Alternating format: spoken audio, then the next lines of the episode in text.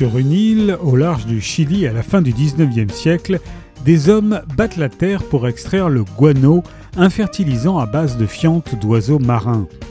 Leur vie ne tient qu'à ce substrat boueux, avec autour le ciel obstrué, une espèce de brouillard épais et qui semble paralyser le monde.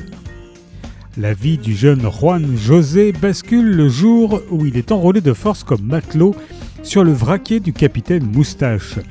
Ce navigateur chevronné, bilieux et solitaire est l'instigateur d'une terrible machination dont le mousse pourrait bien devenir l'un des rouages. Car au large du Chili, sur une île battue par les vents, se trouve le guano, cette ressource qui fait la richesse de toute la région et attise bien des convoitises.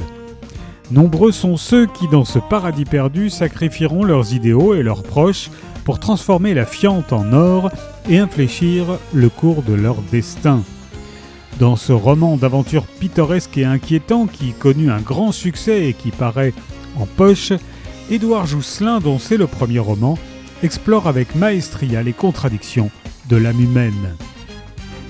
Les corps morants d'Édouard Jousselin est paru chez Rivage Poche.